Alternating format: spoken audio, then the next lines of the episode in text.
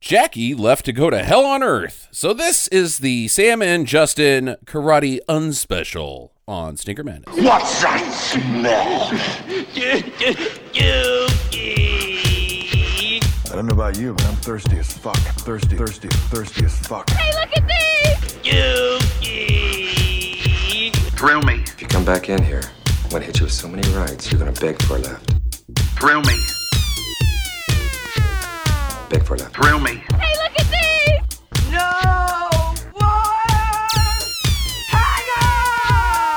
It stinks.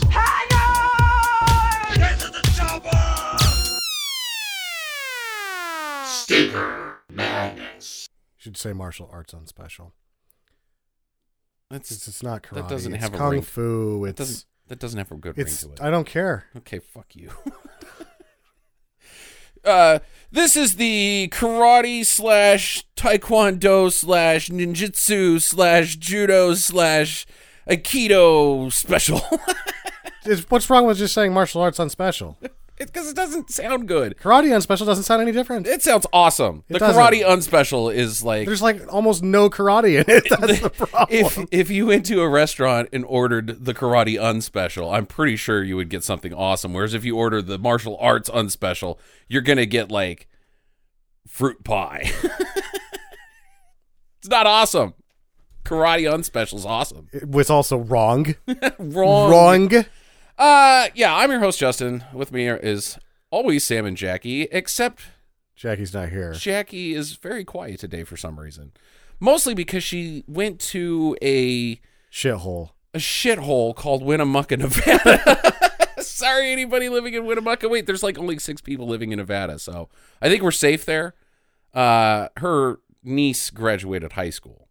Oh, it wasn't just a casino run. No, why would you make a casino? I run know people that to- think that it's better than jackpot, and they're idiots. Who are these people, and where should where where what kind of prison should we put them in? They d- did it to themselves. They go to Winnemucca. Right. So okay, it's periodically. just the Winnemucca it's a prison. self scavenging. You don't have to worry about it. They're they're doing it. They're punishing themselves by going to Winnemucca. How what what percentage of our listeners worldwide? Actually, screw the worldwide. Let's just go nationwide.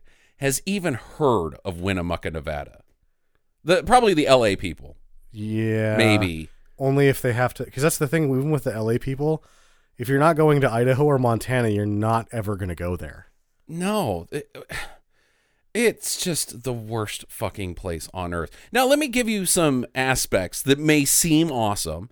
I Uh, just got a, a tweet here. It looks like we had 400 listeners in Winnemucca, and they're all gone. so now we're They're down just to zero listeners. Die of gonorrhea All right. and rotten hell. That's what it says right here. Uh, there's casinos. There's gambling. Yeah. Uh, there is prostitutes. no. Yeah, no, there there's a brothel right next to the pizza place. Oh, is there? Yeah. Yeah. There's, I know that there's that like one of the more famous ones is on the highway, you know, a couple hours south. It's like this sort of like trailer combine with yeah. that's been painted pink, and there's a limo out front. You probably get more services at that one, I'm guessing. this well it's it, there's a brothel next to the fucking pizza place. the, you What- get the old uh, silk glove tug job down there. How much extra does that cost? Here, nothing. you have to wear gloves cuz yeah, you're infected. Uh you walk out of this pizza place with children because kids love pizza. You know, adult people don't just go to the pizza place, right? No. You take your family there. You walk out of it and then there's this bright like one of those uh, uh the, the ballast of the neon sign Sure. going Get your titties here. yeah.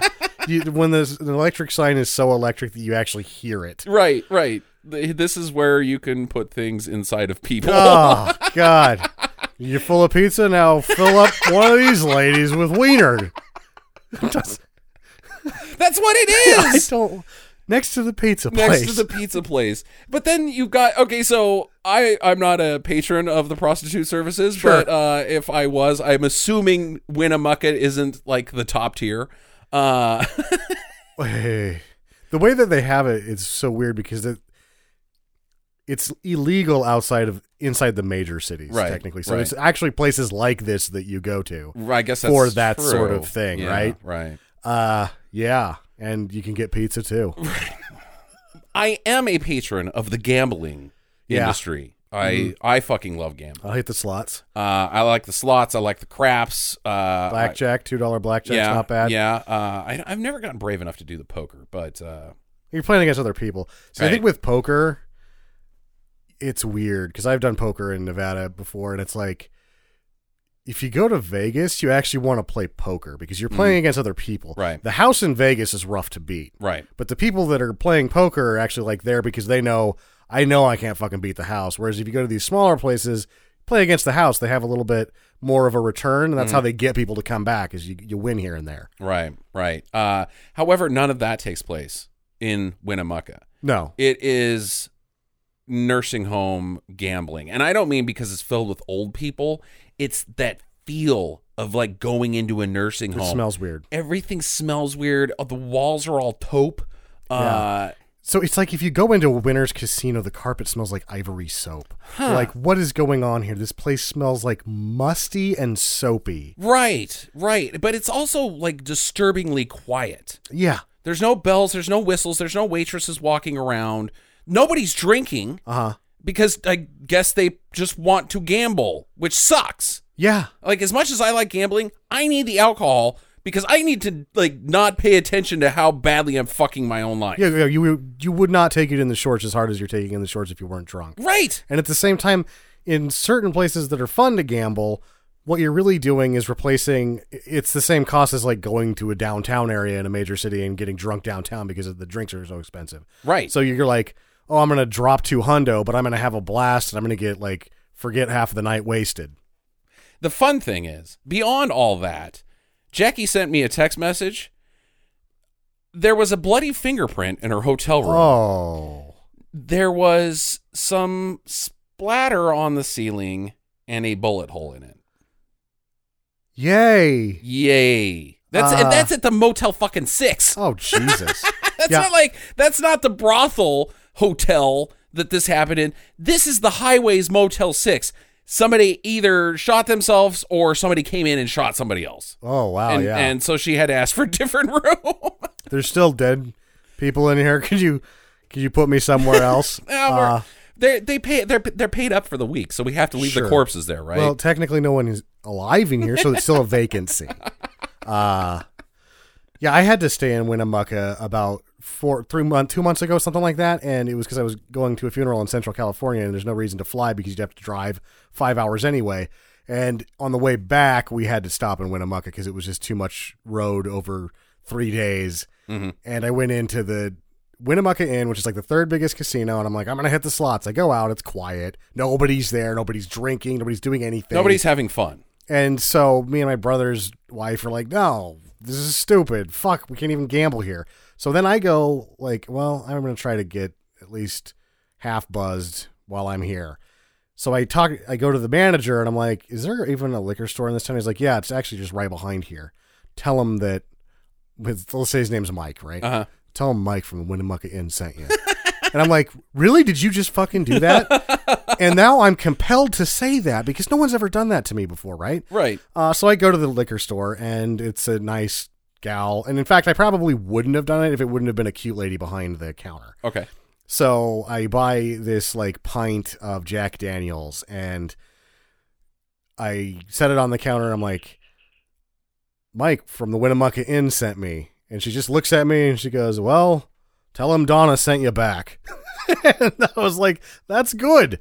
Uh, so then I didn't even get back into the Winnemucca Inn, and it's weird, and it was like neon, and I couldn't even drink the pint. It was just like I, my most pleasant story, having been to Winnemucca probably thirty times, having to drive through it, is tell Donna, tell Mike that Donna sent you back. That's Yeah, the that's- only good thing that's, that's ever the only happened to good me thing. in Winnemucca, Nevada. Right. And that's where Jackie went, and I feel bad for her. But that's why she's not here. Uh, so Sam and I are going to do a, uh, a Martial, arts, arts unspecial. unspecial, uh, showcasing some movies. We don't have a movie this week because uh, we, we're not just we're just not going to do one without Jackie. Yeah. Uh, so, but we do have some movies to talk about, which we will get to later. But I want to first start out uh, the Karate Unspecial. Martial Um, arts. shut up and uh, say hey uh, follow us on stickermadness.com go to facebook.com forward slash Jacob Mattis, twitter.com, forward- all that shit. Uh, support us on Patreon. Uh, otherwise, we will send the karate unspecialists to your door. So do that. Why would anybody be worried about a karate unspecialist? Uh, they're so Unspecial. unspecial at karate that they, in fact, actually just use guns. I actually have formed my own martial art. Mhm. It's called uh, Chan Chuck Do. and uh, it's my moves based on watching Jackie Chan and Chuck Norris movies. Okay. All right. I, I don't think I've ever beat anybody up with it. You know, I've seen some things. I've, I've I'm I'm seeing I'm learning some stuff by watching Yeah. these karate movies. I think I've got the ability now. Yeah, it's sort of like it makes you sweaty enough that you're ready to watch cops afterwards, right? right. Which you're probably going to be on cops because you're going to try that your kar- uh, Oh, your shit, no. unspecial karate on somebody and I, I would never I would never use my my Chuck Chan Do on another human being. that's against the mantra. Yeah. Okay. You get punched in the face that way. I don't like that. I don't like that at all.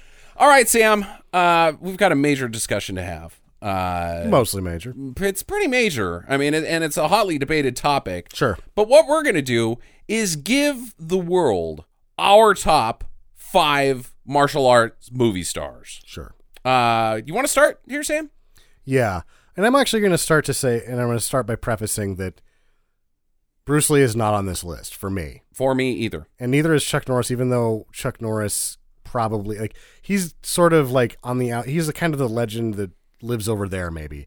Um, and Walker, Texas Ranger took him down so many pegs, even though if you love bad movies, Walker, Texas Ranger is bad movie, the show. Right. It's hilarious. it is. Uh, It's as good as Tarzan. Tarzan. but really my list is the other people besides Jackie Chan Okay. because we talk about Bruce Lee being the man, the myth, and the legend, Mm-hmm. and that there's this giant shadow that he casts that can is inex- this inescapable shadow of Bruce Lee. Right. And I think that right now in reality there is a very large shadow that Bruce Lee cast sitting on the side of a mountain that Jackie built. Yes, Like I agree with it's that. Mm-hmm. a big shadow against the side of a mountain.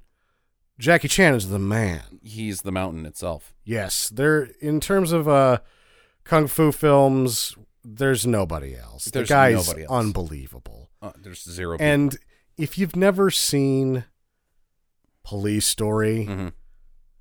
go watch the movie that made Raymond Chow of Golden Harvest say, "You have to hire your own stuntmen, or I'm never fucking making a movie for you again." right, And even his own stuntmen are like, we're never fucking doing that again. right. Jackie's is- like, I'll do it. Ugh. So I'll do it instead. I'll get hit by a fucking helicopter and have a hole in my head for the rest of my life. Mm-hmm. True. Because that's the kind of stuntman I am. But he's like writing and producing and directing half of these things too. Yeah. No, he's he's, he's, he's brilliant. a generational talent. he's the, it's a, he's the great one. He's the Gretzky of karate movies, if you want to call it that. I I don't even think Wayne Gretzky. he's is the goat.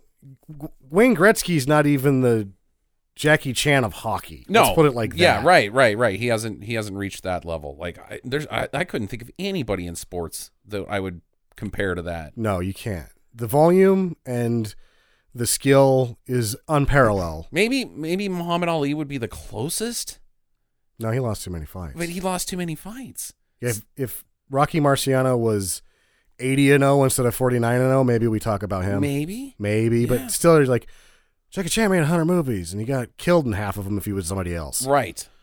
And he wrote and directed and Started Starred like and all of, well, he did wrote all and the directed stuff. like 30% of them. Right. Uh number five for you, Sam. Before I go to number five, I have to mention two people that didn't make the list that Is are this part- associ- This is- is, is- Jackie Chan part two. Is this uh procrastination also part of your Chuck Kwando? Chuck Chando. Chuck Chando? Yeah, Chuck. Well, there's a lot of staring in Chuck Shando. uh, yeah, so usually Chuck Shando is you just sort of stare at somebody until a bus hits you. Okay. That's how that works. Um, when we talk about Jackie Chan, uh, Sammo Hung and Yun Bao, Young Bao. which is, he's the third in the Wheels on Meals Uh-huh, right. and uh, Project Day. If you've never seen Project Day, He's you got not really a kung fu guy though, too much. Yun Bao, th- when we talk about Bruce Lee, like the idea, oh, you got to move like water. You got to. Yun Bao's movement is Mm-hmm. as fluid and as quick as anything I've ever seen in my life. That guy actually moves like water. Okay. He is amazingly gifted as a martial artist, and he never really gets any due. And it's because he's part of Jackie's crew. And uh, they both kind of went on their own way. Samo did his own thing, but they're they're all Jackie's crew, right? Mm-hmm. Right, right. And they were originally part of what was called the Seven Treasures, but they're the three that were the sort of biggest deal out of it. Because Wheels on Meals is one of the greatest movies of Oh all god, time. I fucking love Project A too. I- Project A is fucking love fantastic. Project Yeah. A. Anyway, yeah. So number five for me is Wes Snipes, even though he's number like my favorite because he's number five because uh he can actually act and so he gets other jobs. But in When you say act, I put a oh, question mark. dude, At the New end of Jack that. City, come on. I know that Passenger 57, come on. dude, Passenger Fifty Seven's awesome. Expendables 3, come on. Okay, Expendables three is yeah, that's not good. it's not that he wasn't doing good; it's just that he was doing so much and everybody else wasn't doing anything. Jingle jangle, jingle jangle, jingle jangle. Stop it. Stop acting. You know who you're with, right? You realize who's around you. You're gonna stick out like a sore thumb doing that. Uh, but in, in his mainline build, the, when Wesley Snipes gets top billing, Mm-hmm. it's generally a martial arts film, right? It's for the most part. He uses yeah. he uses Yeah. his karate He does. in Passenger Fifty Seven, Yeah. Art of War, all Blade. of those, uh, Drop Zone, Yeah. yeah, and uh, he's as fast as anybody He's got fast hands. and feet. I mean, he's a bad dude. That Wes Snipes. Yeah, he is. And the thing that I understand about Wesley Snipes is not that he can do all that stuff, but he shows others how to do all that stuff. I like for instance Blade, I think he was responsible for like 50% of the fight choreography. yeah. It's weird when you start listening to some of these uh, movie commentaries with who's really good at choreography, Mm-hmm. and they won't credit themselves. But if Wes Snipes is in the movie. He's probably going to redo all the choreography if you got a choreographer. Right. So don't even bother with it. And like when this is sort of not nor here there there, but like Nick Cage is the same way, I guess. Okay. uh, with that if you have he'll be like you guys don't know what you're doing let me redo your choreography and you're like wow that's fucking amazing i didn't realize that he was such a great action choreographer He did so good in National Treasure as far as the uh i don't think he was choreography. allowed to do the action choreography there that was the problem No, you're talking about um uh, Kick-Ass. Kick-Ass. He did that. I the know that. only good the first kick-ass has this set piece that is fucking amazing Mm-hmm. and when you watch it with the commentary you just like take all the filmmakers down a peg because the best part of their movie nick cage came up with because they had a Right. shit scene and then he just was like give me a, a couple hours and i'm going to give you the best set piece in your fucking movie The only scene I could put above that is the hallway fight from Old Boy. yeah I mean, it's that good. It's that where fucking you're good. talking about in the same category as Old Boy. yeah Uh, so yeah, um, Wesley Snipes is awesome. Uh, always bet on black, and I did not put him in my top five. sure My number five, is Scott Atkins. scott atkins is number six Ooh, yeah. I- There's still room for Scott Atkins Yeah. to grow. He's still, I mean, the reason he's five for me is because he hasn't hit that home run. Sure. He hasn't had the opportunity for it. And when you get the opportunity for it, some director is like, everything has to be in slow motion because slow motion is cool.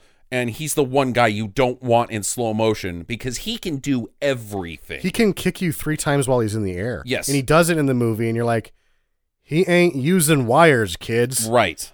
That guy's fucking fast. he is if if we lived in a universe where vigilanteism could work Yeah. scott atkins would be the head of the avengers It was funny when they recast Batman Mhm. that he was actually on the list. right And nobody, he didn't make the short list, but it was funny that anyone that had seen Scott Atkins was like, fuck, nobody's seen this guy enough. Otherwise, he would get it and he would fucking be Batman. he would dominate as batman Yeah. uh no that guy can fucking kick a guy It's crazy.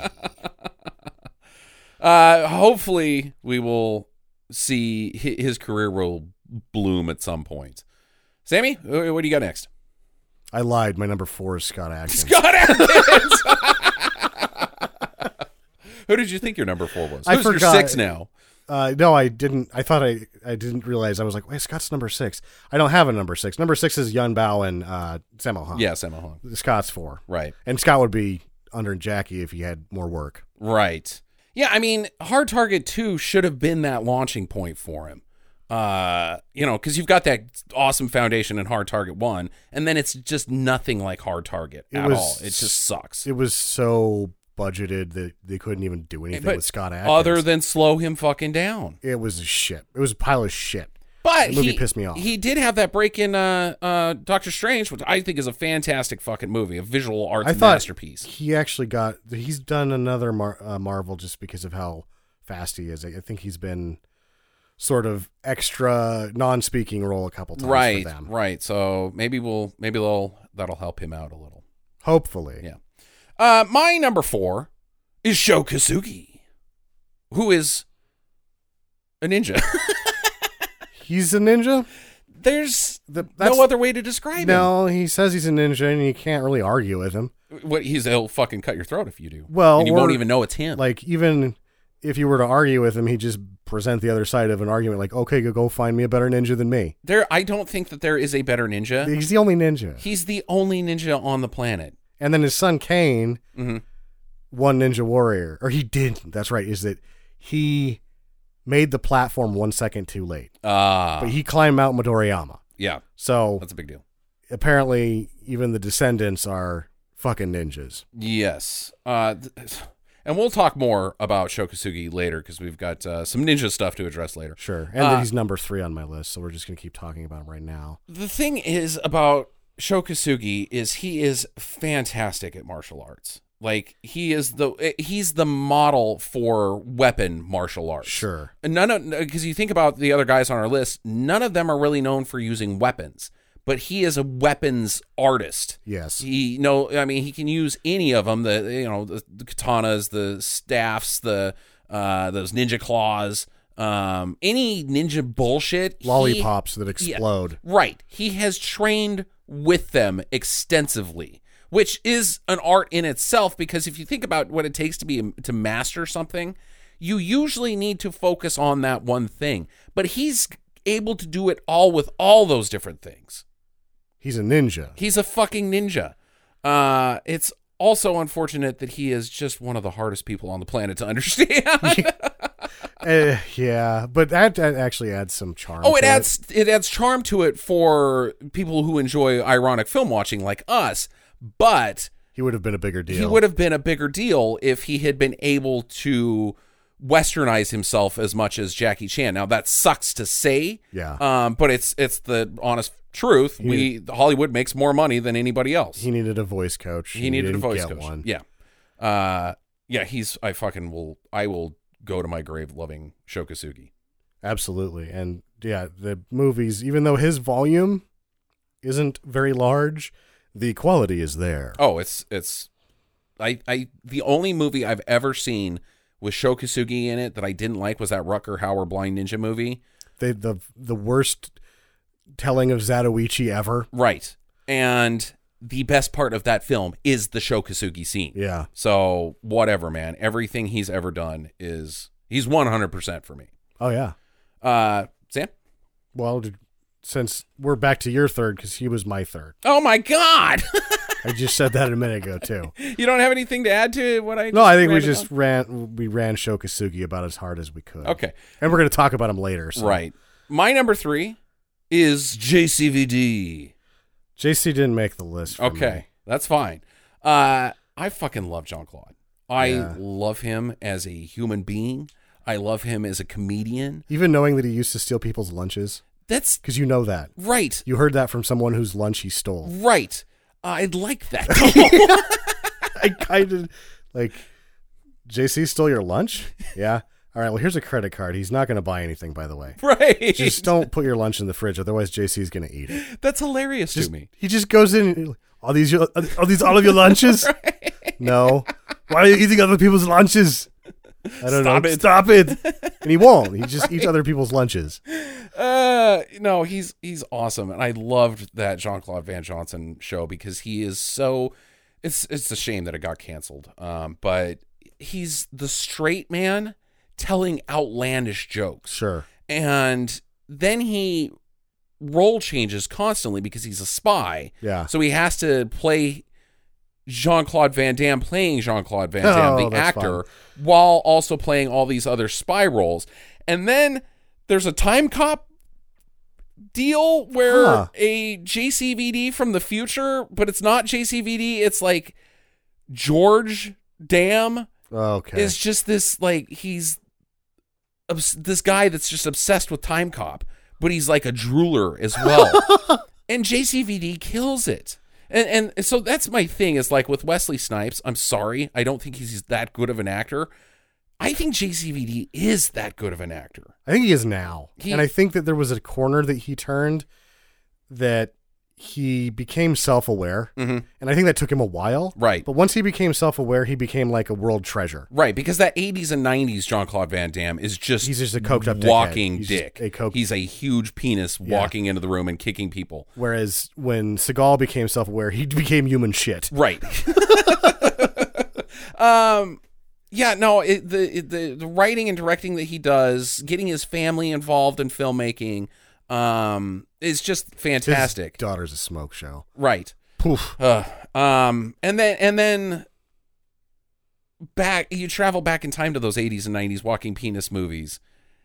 And that l- face shake bullshit Oh, the God. splits his like and his butt being everywhere Oh, man, it's like just- the tropes of jean-claude van damme are staples of like nobody else can say that No. i've got three things i do in every movie Uh-huh. arnold's the closest and he's only got one Exactly. And it's like you find out those three things and you're like, well, why didn't you just make your stage name Steve Cockhammer? right right? Why stop here, right? Go all the way with it. Yeah, i love him But yeah, I, I love him too. I've probably seen Bloodsport 50 fucking times. and I've actually watched Time Cop a lot. Yeah. I don't know what it was when I was like 15 that shit spoke to me for whatever reason. maybe you're george damme Maybe. yeah travel back in time to meet jcvd you're number Two. two, Sonny Chiba. sonny chiba Sonny Chiba's my number 2. Okay. What, what's explain your love with Sean, Sonny Chiba? Because I enjoy Sonny Chiba, but I don't love him like you I do. think that the thing with Sonny Chiba is I didn't love him like Roman did Mhm. till I just kept watching Sonny Chiba movies. Right. And Sonny's just fucking rad. That's the only way I can describe it. He does a lot of different things too. Mm-hmm. Like Sonny's a pretty good actor. It's weird when to tell that somebody's a good actor when you're watching all these foreign language movies because there's like a you have to see him do enough things, right? Because it doesn't directly translate because we don't speak the language. We Mm-hmm. Right. don't really know. But I've seen Sonny do so fucking much at this point that I'm like, God, I fucking love Sonny Chiba. And there's a couple of movies that really stand out where he plays these different characters that, like, in uh, Lady Ginza 1 She Cat Gambler, Mhm. he gets his butt kicked for like the first half of the movie. You're like, what's going on with Sonny Chiba? And then there's a gear change. It's like uh, it's a little bit uh, Miami Connection, and uh, he fucking kills everybody. And you're like, what the fuck, Sonny Chiba? Nice. Yeah, Uh, I will grant him two things. That a along your lines, he's probably the most diverse as far as the roles he will take in in in the martial arts genre. Because for the most part, martial arts movies are fairly formulaic. Yes. there's usually some element of revenge or crime stopping. and not very many werewolf cops. not very many werewolf cops, but he he will play anything. Yeah. he will do any karate script, whatever. Add some uh, supernatural bullshit to it. Why not? Why not? Let's do. Let's go for it. and The other thing I will give him is out of everybody on our lists, he's easily the coolest looking. yeah, and I think one of the things that is so he is cool. Uh, he's also very large for a Japanese man. He's physically imposing. Mm-hmm, Right. and it's he's intimidating. He's got everything. He's got a good smile. He's charming. Sonny's got it all. And but he can give you the stink eye like nobody else can. Absolutely. Yeah. And that ultimately, anyone who sees Sister Street Fighter is like, this movie's fucking awesome. Yeah. So he has one of the sort of universally loved movies that's out there Mm. as well. Mm-hmm. My number two. I'm surprised you did not uh, place this man anywhere.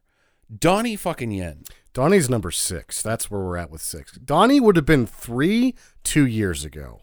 Really? Special ID, I just hated that character so much. Yeah. No, I, I am a understand. 50 year old, 13 year old. Like, which, Uh-huh. what is going on with Yeah. this thing Yeah. here? Yeah. And it wasn't like he should have been turning that corner for me. Yeah. Like, Special ID should have been his Rumble in the Bronx, mhm. and it's not. Right. Rumble in the Bronx is fucking amazing, and Special ID's like missed opportunity after missed opportunity. Yeah. and that's why he's not on my top five. No, Now. I understand that, and even even the Monkey King is arguably for maybe some people hard to watch and would Yes. knock him down. I think it's a masterpiece. Monkey King is incredible. he that is one of the most insane acting performances I've ever seen a human being do, and there I, I can't. How bad would the Monkey King have been if anybody else had been the Monkey King besides Donnie Yen? That's his talent is transcendent to me. Uh, not to mention all of the actual real martial arts movies that he's in. Um, or, or I just I think he's never. I the weird thing is is I don't really enjoy all those movies. I enjoy him though because he's so fucking physically gifted Yeah, uh, that it's like it's comical almost how gifted he is. he's also when we talk about people that these these guys are all show fighters, Mm-hmm. not real fighters. I have heard from all sources that Donnie Yen will fucking kick your ass. I it can't doesn't imagine matter not. Yeah. if he wasn't a he- if he wasn't making more money doing what he's doing, the MMA would be owned by him for Yeah. years. Right, right. Number one, Jackie. Jackie Chan. Me too, of course. There's got to be. Of it's course. Jackie. We it could be, it's like we should change it. Is it karate movie? Is it martial arts movie? They're Chan movies. I mean, it's Right. he did it. It's his fucking genre. It is. He has created a style of action movies that s- is so wanted to be replicated, but impossible to re- be replicated. For instance, I think of him not just kicking guys, but specifically his prop use in fight scenes. The way that he choreographs objects around him is exactly what I am trying to do in my novel. Whenever I think of an action sequence that I'm trying to write, I think of Jack. What would Jackie Chan do in this sequence? What would he grab? What would he throw at this person who's attacking him? How is he using this chair that's sitting there? That's how I think of action sequences. Is what would Jackie do? Exactly. And he sort of we watch a lot of Shaw Brothers movies and we talk about the Shaw Brothers Mm. movies and the streaming do's and downs and things like that. And that the Shaw Brothers had there's five or six guys that probably are like eight through fifteen on this list, right? If we were to go Right, that deep. right.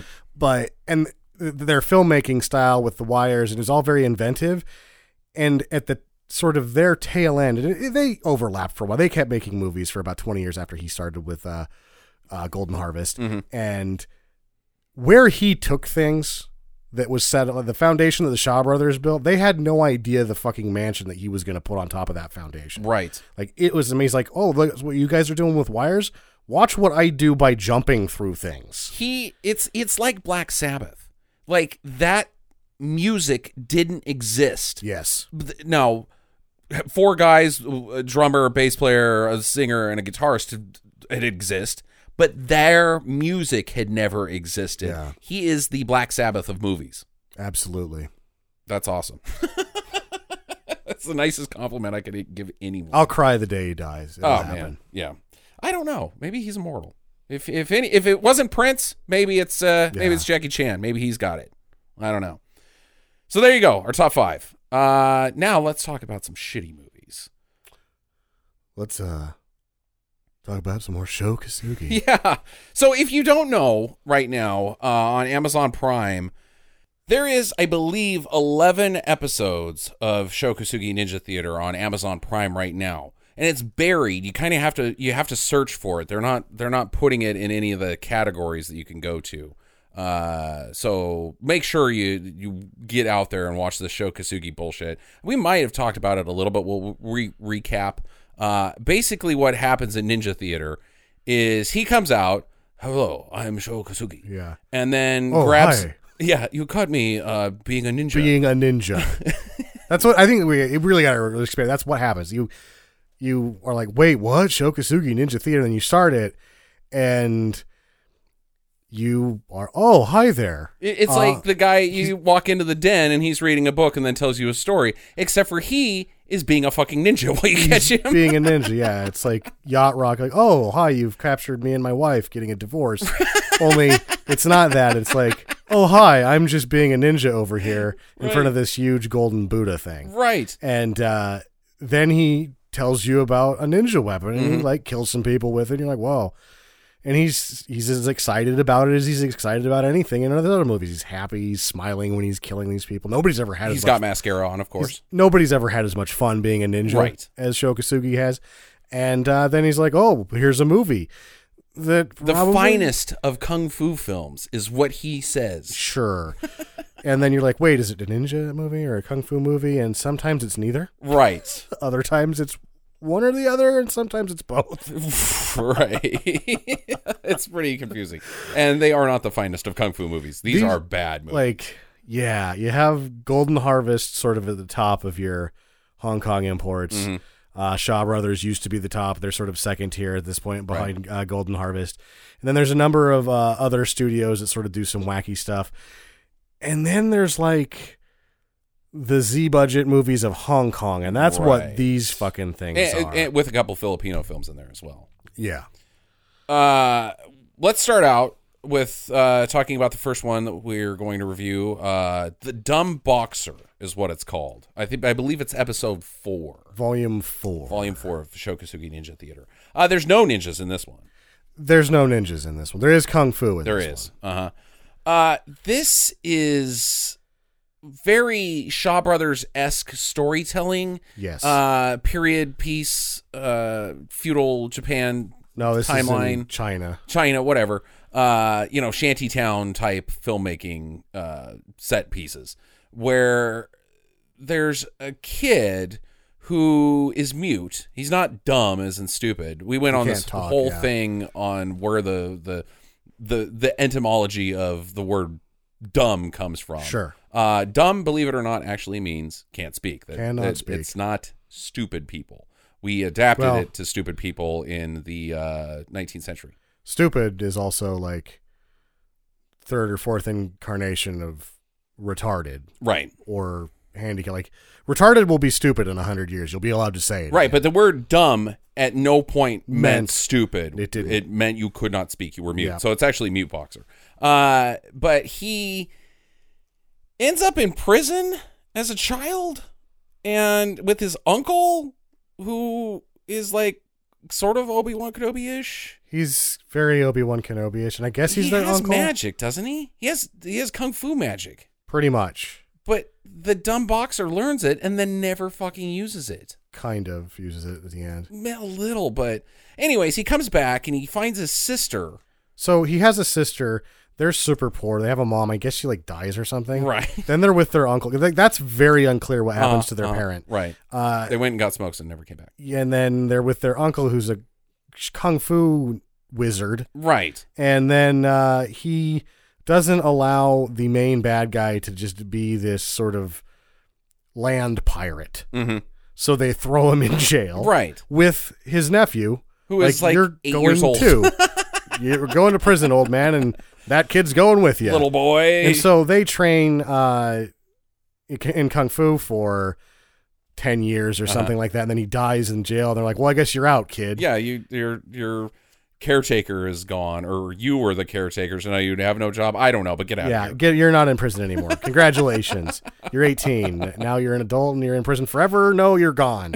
Um, I don't get it. But anyway, he's then goes to a restaurant because why wouldn't you? Uh-huh. And uh, this lady's getting hassled by a drunk dude. So he beats everybody up and then he finds out it's his sister when she realizes he can't talk. Right. She's like, oh, where have you been? I can't leave you all my life. Oh, wow. How about this? And uh, they're reunited and now he has a job.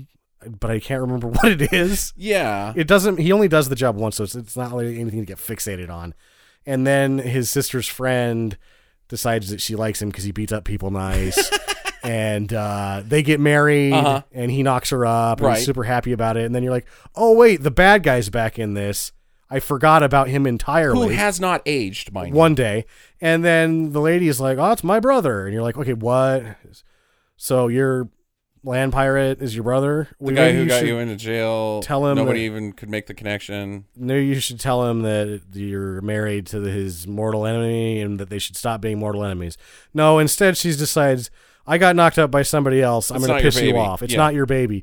The only thing that's going to make you kill my brother is if I play this the wrong way. Right. So I'm going to play it the wrong way. Right. And then they uh, go to the beach and he fucking kills his wife and his baby and his her brother. And then you're like, tragedy. And you go, what? At the end. The end. Uh yeah. No, I did not like the dumb boxer. I did not enjoy it. Um it's real bad. It's real bad. It's like Mystery Science Theater bad. it's hard to watch. Um, the voice acting is so fucking that's awful. where I just told you the story of what we think happens. Mm-hmm. Because when you watch this one and some of the other ones as well, you you wonder if they even really knew what the dialogue was, Right. Or if they just came up with stuff that they thought was lip matching. Right. And so the story is really incoherent. But if it is what it was, it's like this is something that could be a good story, but the rest of it's such shit. It's it's still tough to watch. Yeah, I thought it was just too slow moving. Nothing really happens, and lots of grunting, endless grunting is is the script basically because he can't talk, so he just grunts his way through it. Which I I don't. I'm Mm-hmm. not like coming from like oh that's gross. It's just it's not good filmmaking. it's and who's to say that he was even making noises in the original version of Right. this? There's some Brit down in Hong Kong putting an R at the end of everything that has an A after Yeah, it, right. And uh, making weird noises. Uh huh. Uh-huh. Uh, so I'm gonna give Dumboxer a do not. I yeah, it's only to the most diehard martial. If you're one of those people that's going to watch every kung fu movie Which just is to watch impossible. it, then I guess. But if I didn't really like it, No. So let's move on. Next up, uh, episode eight of Shokusugi Ninja Theater. Uh, is Ninja Eight Ninja Eight, sh- uh, Warrior on Fire? Warrior on Fire. What happened between Ninja Three and Seven? Well, I think in six, he put on some uh, cloth, and in seven, it got covered in gas. right. I don't know what happened in one through five. Um, now Warrior on Fire. but now he's on fire. But it's not. It's in no way related to the Shokusugi Ninja No movies. I have two words that people will immediately identify: Godfrey Ho. yeah, Uh, Godfrey Ho made this movie. he did. Uh, Uh, well, he wait. sort of made this movie. He'd had some ninja. He he shot some ninja footage. For He about- sort of made he this edited. movies. He edited a lot and shot very little. It's three different movies mashed up. At least Uh, but I, the main plot, I guess, is this. the shot plot. because Yeah, that's how I have to describe these now. There's usually movie A Mhm. and movie B are shuffled into a storyline and incoherently. incoherently, and then the shot movie is really about 15 minutes worth of stuff that Godfrey Ho shot involving two ninjas that have different color gis. Oh, then That's- I'm not talking about the shot movie. Yeah. But that's the Godfrey Ho formula is that, and it, sometimes it's only seven minutes, to be honest. Mm-hmm. Right. Uh, but there's and then whatever incongruencies the shuffle has are tried to uh, compensated by the ninja plot line Right. on the side. So there's always three plot lines because there's at least two movies, sometimes five, uh, and there's always two guys dressed like ninjas who were definitely not ninjas, Who are they're generally Westerners. they're on the opposite team because they're wearing different colors. different. Well, color coding helps with ninjas because Right. you don't get confused.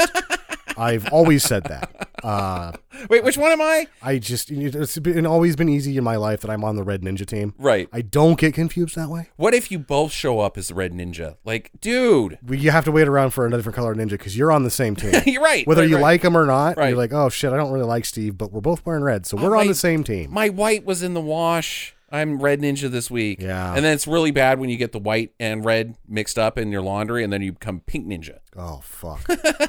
well, actually, that's been a strategy of some. There's a whole pink ninja clan, Right. Because they got tired of other ninjas stealing their white clothes. Uh-huh. They're Like, well, nobody wants to be a pink ninja, so they ask you to borrow your red one, and then they wash all their uh, gis with your red gi and turns all their stuff pink, so nobody will steal it. And then you're permanently on the pink team. Yeah, you're after on the that. pink team at that you point. can't go back Yeah, but at least you're not gonna get your gi stolen. right because eventually everybody ends up on the pink team Yeah, uh but queen bee is is the protagonist here for the most part Sure. i don't know what happens to her at the beginning i can't remember but some she gets uh beat up or something her and her sister are raped. Her sister dies from it. Yeah, right. And then she decides I need she to be a needs- ninja. I need to do some revengeifying. But she's never a ninja. She No. just be- becomes kung fu lady. she becomes an assassin. yeah.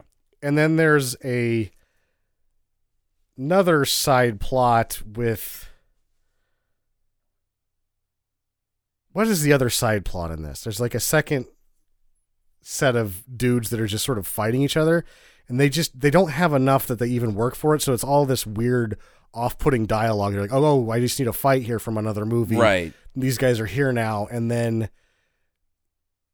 the black the shot plot in this one involves a POW or two guys that used to be in the military. Right. right. And so the, the, it, it's Who invaded what appears to be they just like the US military invaded Japan in the 70s. I guess That's what it appears to be going appears to on. be going on. Um, but it's got this whole like th- usually the shot plots in Godfrey Ho movies aren't as big as this one. Uh-huh.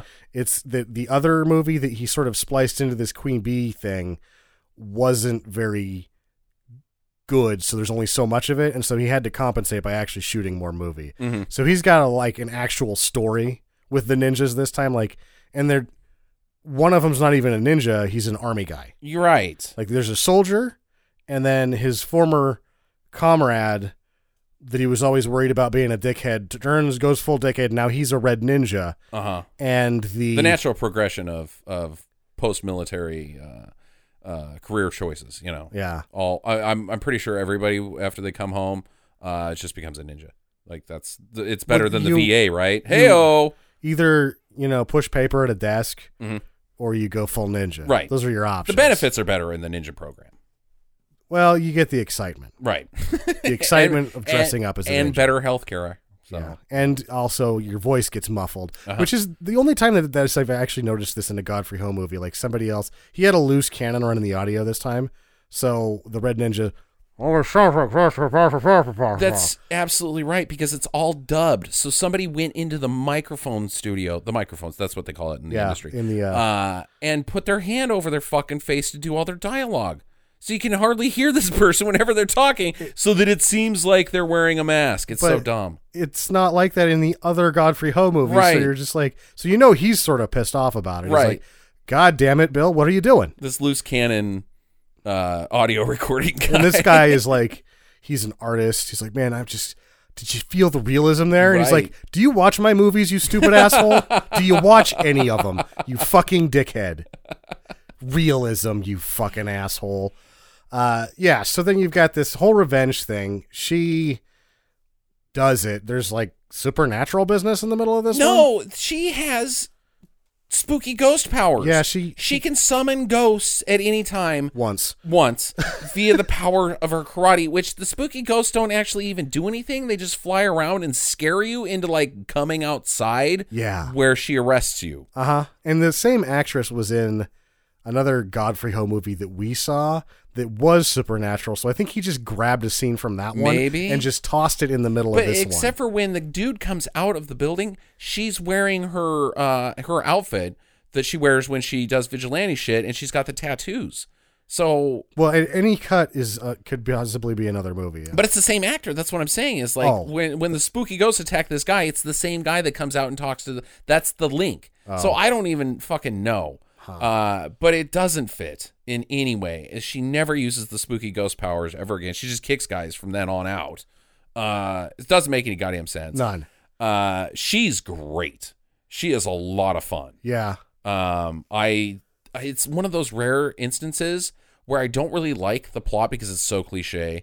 Um, the revengeifying plot, and also the ninjas. I kind of just am like, get out of here, ninjas. I, I don't have time for you. I want Queen Bee to go around and kick a bunch of ass. I kind of want to see the movie he started with instead of what he's done here. right. Um, It, it's like coffee, it, but she's much more kick ass than coffee. yeah.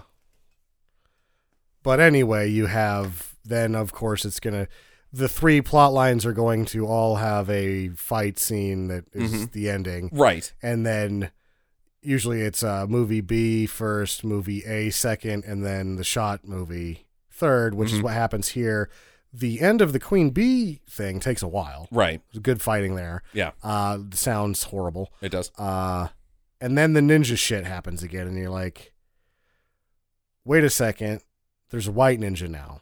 Uh huh. And that white ninja actually showed up a little while ago, but you're like, wait, white ninja? Because I f- actually thought he wasn't going to do the two colored ninjas because he had a soldier and a, and a red ninja. I thought that was going to be good enough for him, but he's, he just He can't had help to, himself. he had to tie the plot in. That white ninja is supposedly her friend, yeah. even though it never happens. It doesn't have any other connection. And he's just like, white ninja, I'm fucking dead. Yeah, he shows up. hey guys, ah, Eh, and you're like, what? And I guess it's like, oh, I did this to save you, soldier guy who's maybe in love with the lady that is a queen bee, but you can't do it because they've never met on screen. they've never met on screen. and it's over. Yeah, th- in the end, Yeah, uh, I liked Warriors of Fire absolutely. quite I a bit. just, I like Godfrey Ho movies. I do too. Um, I think that this may be my favorite Godfrey Ho movie it, over The Last Shark. Like it's that close. I really love The Last Shark. This is a lot of fun. I Yeah. really enjoyed it. I, I enjoyed this one too. I think there's one of the Richard Harrison ones that I like a little bit better, and that I'm going to, even though it says it's not a Godfrey Ho movie, the next one we're going to talk about I liked better too. Right. And I'm almost certain it's a Godfrey Ho movie. Yeah, but we and can't declare that because we have no he evidence of it. Just has because of the whole Godfrey Ho business and how little people know about it. Mm-hmm. That well, we found another alias for Godfrey Ho right, possibly. possibly. Possibly. Or he was. It would be hard if he had such a big fan that was able to emulate him exactly. Yeah, yeah. I don't know. Uh, but yeah, uh, Warrior Fire is due from me. I assume due from Do Sam. for me. uh, episode eleven, I believe. of- Volume ten. Uh, Volume 10 of Shokasugi Ninja Theater is Ninja versus Ninja. ninja. versus ninja. uh wowie wow wow. It has to be Godfrey Ho, but we're not absolutely sure. If it is, this is a masterpiece. this thing's nuts. This is his Citizen Kane. If this that's is the case. There's six movies here, Yeah. and the shot movie is as shitty and nonsensical. Like the what they had to come up with to tie all this crap together Mm-hmm. is a stolen ninja tape. The stolen ninja tapes. What?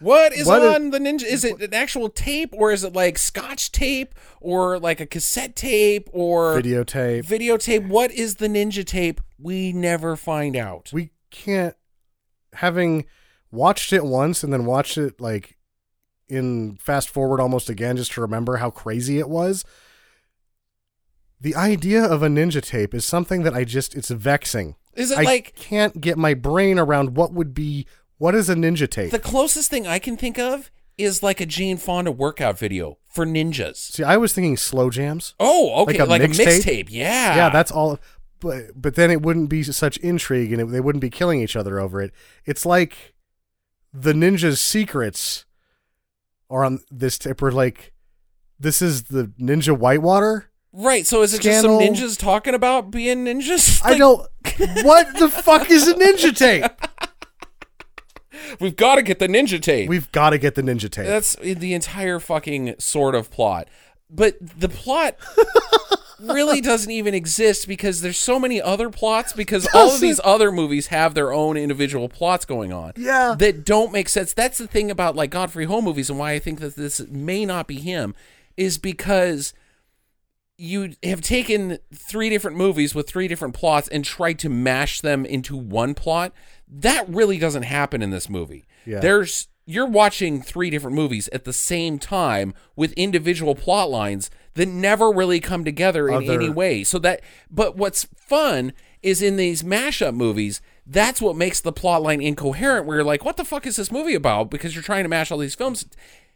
The individual plot lines in this film are incoherent. they're incoherent individually together they make less sense and the only way to try to tie them together is to take two words that don't work together ninja and tape and so you can't even really get confused by the movie because you're confused by the fact that there's something called a ninja tape the entire time you're watching it But everything individually is completely awesome that surrounds it. oh god It's how I would like to put it is it's like watching demolition derby and professional wrestling side by side in your screen at the same time. Like it's just Well- too much awesome. while trucks are jumping over it Yeah, right, right. Every- it's what? Nothing is related to each other in any way, shape, or form. It's all awesome. Yeah. And there's more than like there's three movies that are heavily shuffled together, but they just there might be seven. Yeah. Because one of the first things that happens before the title sequence is it just has this scene of this murder mob running around a hotel killing each other. You never see any of them no, again. right. Absolutely not. It's like, wait, what was what the fuck was that? And then, of course, it's just like Ninja 8, there is some ninjas Yeah. in the film Uh-huh. who start out like, hey, Greg, Color coded ninjas. hey, it's good to see you. Uh, haven't talked to you in a while, Red Ninja. Um, what are you up to? I'm being a bad ninja. Oh, I think you should stop that. See you later. Yeah. That's it. they there's a kid white ninja and he like is just ninjaing Right. in the forest Just general ninja. and he's business. like doo doo doo doo ninja ninja ninja oh hey there's and the black ninja's like oh hey right. and then Been a while. What's up? oh how's it going i haven't seen you since ninja college uh, which actually the one kid the white ninja is too young to have gone to college he's actually like the white ninja looks like he's about 16 Right. and then the black ninja's like 30 so they have an inappropriate ninja relationship Yes, they do. and uh, they do. They have that conversation like, "Oh, stop being a bad ninja." And it's like, "I don't think so, not yet, or maybe never. I don't know." okay, bye. Bye. and then They don't fight. they don't fight. They do ninja magic though. right. Like one of them does like smoke, and the other one can like be a sandworm a little bit, and it doesn't make any One sense. of them, the black ninja, can grow six arms. Yeah, he, can- he has more arms that come out of his back that have swords with him already. Right. Like he has arms and swords just hidden in his back. It is such ninja bullshit. Yeah. And then, bye. Bye. I, I was good to see your ninja showcase right there. uh, next week, same time next week. Yeah, Uh, we're probably gonna fight then. Uh, and then you've got this like cop plot line movie inside of Yeah. it where there's like this family cop. Movie. family cop movie where everybody knows everybody. They're all buddies. Yeah. But then there's like um uh, some to get the ninja tape The ninja. Because remember, there's a ninja tape. the world's top bad guy who isn't in the film other than to issue a command hey we need to get that ninja tape Yeah. hire got, got the guy get the Yeah. guy and so the guy comes in and tries to kill the family and all these other families because they he thinks that they've got the ninja tape Yeah, he's trying to kill these people. who one of them are just having a Actually- no, I- barbecue God damn it! I think what's happening here is that he's like on the phone. They know about the ninja tape. We got to rub them out. right So then they hire the guy, Uh-huh. and he's got talisman magic. yes he does So he's bulletproof sometimes. he's knife proof his tummy can't be penetrated Sometimes. sometimes Uh, and he just starts killing people. right And uh, like uh, t- to keep him from like everybody that knows about it maybe because the whole time i guess there's one of them that does have the ninja tape and he's not involved in any of this I know who has the ninja tape. i do know who has but the ninja It's not tape these people. Like he just goes and murders a, some people having a nice barbecue. yeah Like they're just hanging out cooking some dick dogs, and he shows up, jumps off the roof, and starts fucking whacking guys. Kill- fucking killing everybody yeah, and they're then like, later that night, the people who hosted the barbecue aren't really that sad about all their barbecue guests getting murdered because they're just gonna go have sex, and they're like, "Ooh, hot stuff," and then he comes in and kills oh, them. the canadian sex scene Yes, the Canadian. there's sex that's scene. the other they just throw a canadian sex scene into this movie and then it's gone right. uh, and he is killing all these people that you just you wonder if these other phone conversations are happening like did you get the guy yeah i got the guy what's he doing he's killing a lot of people Right. are do they know about the tape Are they bad people? i think eventually he's going to kill everybody and so the people that know about the tape will He'll die get he'll them get eventually. there but he's going to kill everybody Right. Oh, he's killing me now. Just Yeah, so I- Ah. you know. I'm- uh, and then, like at some point, there's this cop buddy of the of the family cop who's just out driving around on a date in a jeep, and like these motorcycle guys come up and they're like, "Hey, stop right there!" And they're it's like a freaking stare down, like "Get out of the road!" And then they start just shooting him up, and he's dead, and he's not even oh related. the to guy the, that ninja the tape. jeep date Yeah. yeah there's a guy that's like this other side story it's like oh well, now Dawn finally has a girlfriend, and they're like, "Oh yeah, let's go on a jeep date." They're like driving around in a jeep, and they're like, "Hey, there's some people on the road," and they get fucking shot to death, Right. And they're gone. They're gone. What the fuck? then the brother of this talisman murderer guy is fucking Looney Tune. He is he's gone off the deep end his entire life, but at some point he had a girlfriend this? Oh god, who died. yeah. I don't kn- remember what she died of, but now he's a broken man inside because his girlfriend i- clearly out of his league with one exception Just first. She's cross-eyed. she's cross-eyed. Fake cross-eyed, actor Yeah. cross-eyed, and it's so dumb. It's like Bugs Bunny cross-eyed. Yeah, like it's- oh come on. And they keep going back to this picture like it's a sad thing, and you see it, and you're just like snot shooting out of your nose because it's such a funny picture. And then they do a love scene with the two of them, and she has a hard time keeping her eyes crossed Right. through the whole thing, and it's just goofy as fuck. Oh, it's you're like, so oh weird." my god! And then what are they even going to do with this guy anyway? I- well, they managed to go someplace with him because eventually he sees an actress on TV, like a, a, a, a soap opera star, and thinks that she's his girlfriend. So he goes through this elaborate obsession, an elaborate obsession with her, uh, basically of jerk off magazines, and then wants to meet her. So he kidnaps the cop's son in a in a fucking hospital room because Yeah. the kid got exploded by the he- his brother And he must know something about the ninja. because he tape. knows about the ninja tape. Uh, and so then like this guy holds up the family, the kid with a bomb to his chest, like bring me this actress because she's my girlfriend, even though I know she's not because I'm addressing her as a different name than what my girlfriend's name is. And she comes in and she's like, this guy's fucking grody. Yeah. Uh. And he's like, huh? Wait, you're not my girlfriend? Uh-huh. Duh. And then they push him out the window and he blows up blows up. after witnessing his brother talisman warrior fall to his death off Yeah. of a, after a fight scene on top of a roof with the worst dummy ever And we have to say that the talisman guy that wears the talisman to be bulletproof. uh-huh he puts another talisman on his head, and you're like, okay, now he's double bulletproof, Right. But he gets shot. It's- and it's it like a kills double him negative. ultimately. it's like maybe you shouldn't have gone with the second talisman. It canceled the first one out. Did you read them? Did you read them first? that happened. oh man i love ninja versus ninja Yeah. and eventually well Well- to spoil the ending the ninja tape gets found on some guy They have a ninja fight that carries on for a lot longer than it normally does. with ninja magic with ninja magic that's crazy, and it seems like they've worked themselves into this bizarre stalemate. Uh Uh-huh. huh. And then all of a sudden, the white ninja just like hits him with a bunch of exploding ninja stars, and he's dead. he but then he turns into Obi Wan and just like, boof, empty gi, like he's Obi Wan now. with a ninja tape laying And on top. then the ninja say maybe because the guy, the white ninja, reaches in and he grabs something, and you're like, is that a tape? the only thing that it could be is Could the ninja tape but it doesn't really look like it's a tape. it even. doesn't Oh, Oh, it is loosey goosey banana bullshit. Ninja versus Ninja is fan fucking tastic. Ninja versus Ninja is hilarious. It's a total do. I loved it. yeah, and it ends with the music from Rambo Two, Yeah, right. which is where the other thing where I'm just like, I have to accuse it again of being a Godfrey movie because he's a known violator right. of stealing music yeah, that's and not that his. uh there's a sequence where that uh, I can dream about Yeah. Uh-huh. you song is playing.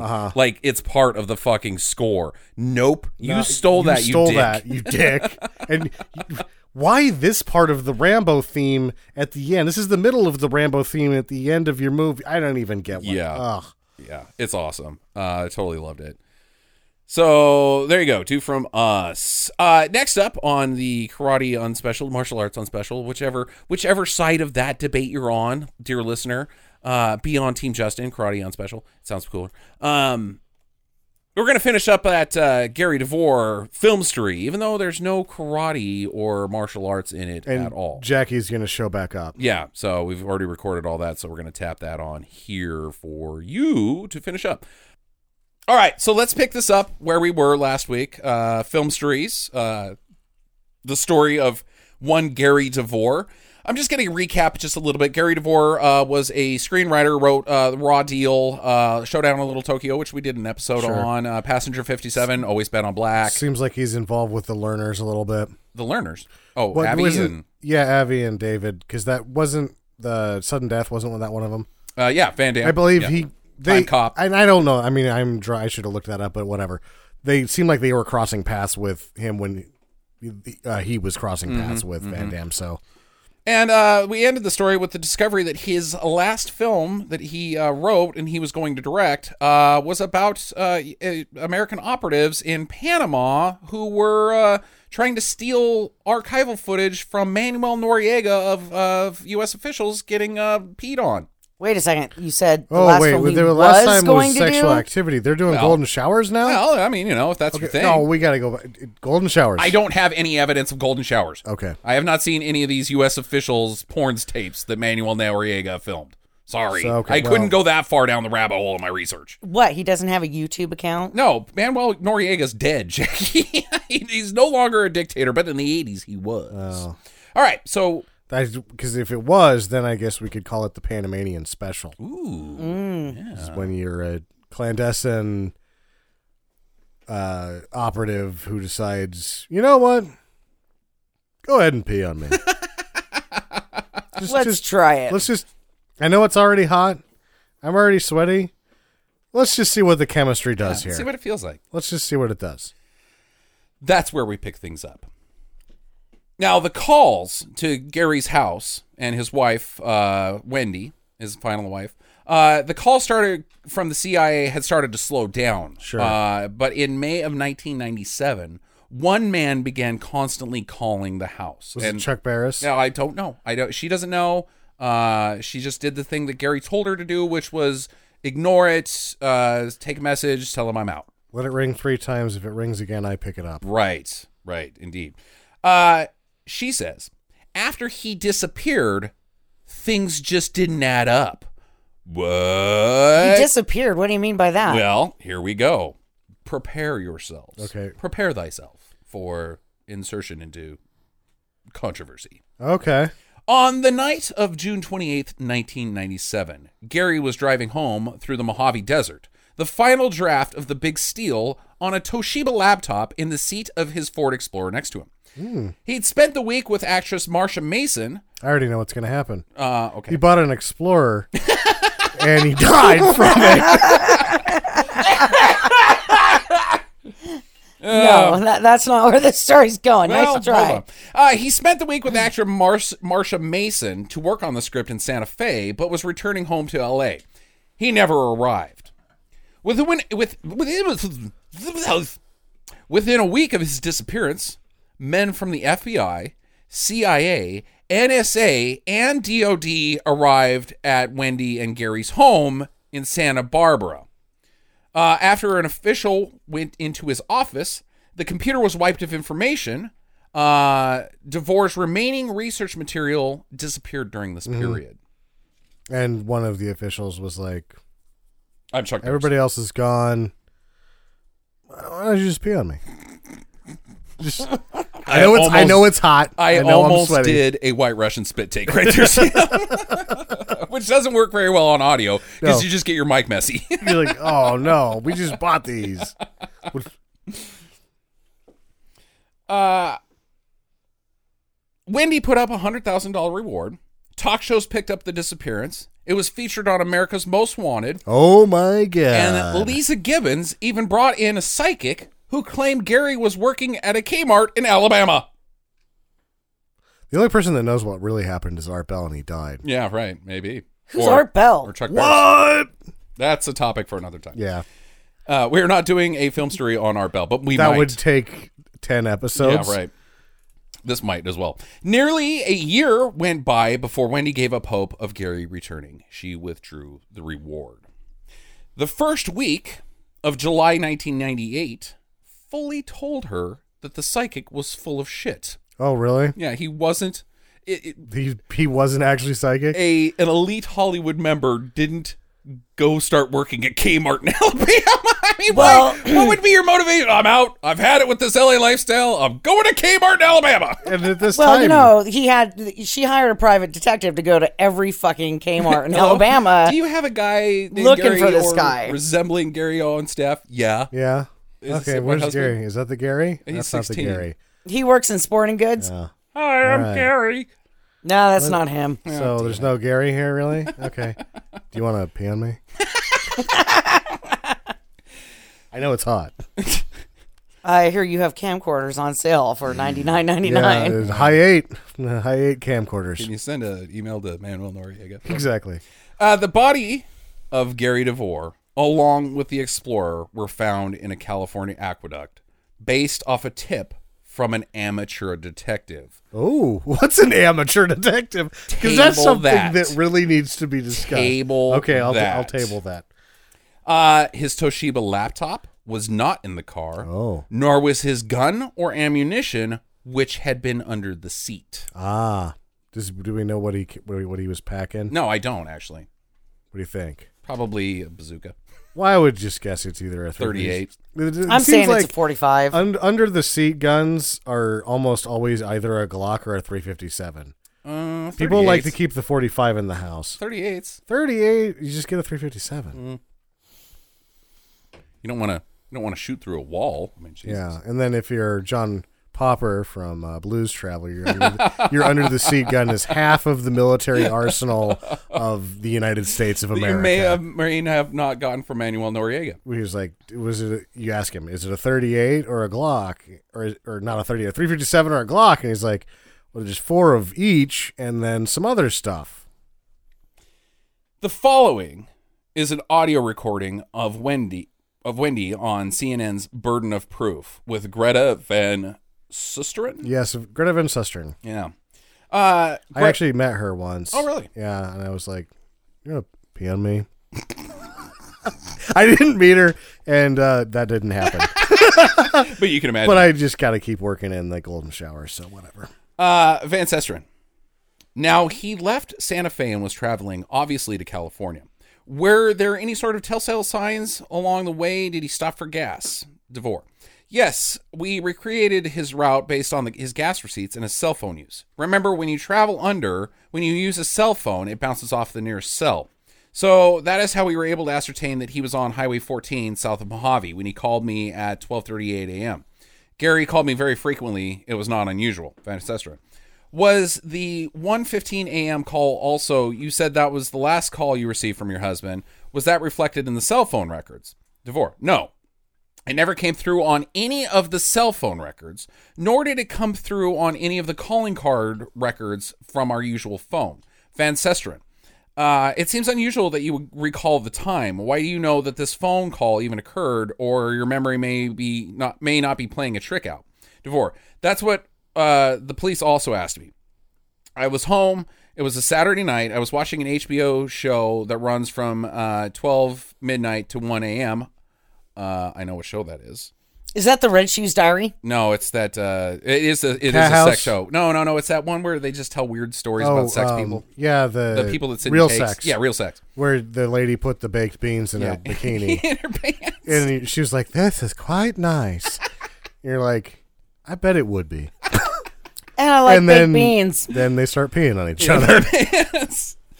Uh, when he called me at 12:40 a.m., I was very involved in the show. Uh-huh, uh, I know what involved means. And I said, "Let me call you right back." At the end of it, it's over at 1 a.m. And he knew the show, and he said, "Okay." So at 1 a.m., I called him back three times on the cell phone. He was traveling with my cell phone. I knew the range capabilities and the amount of hours that it would charge. Uh, there were no problems in any of those areas.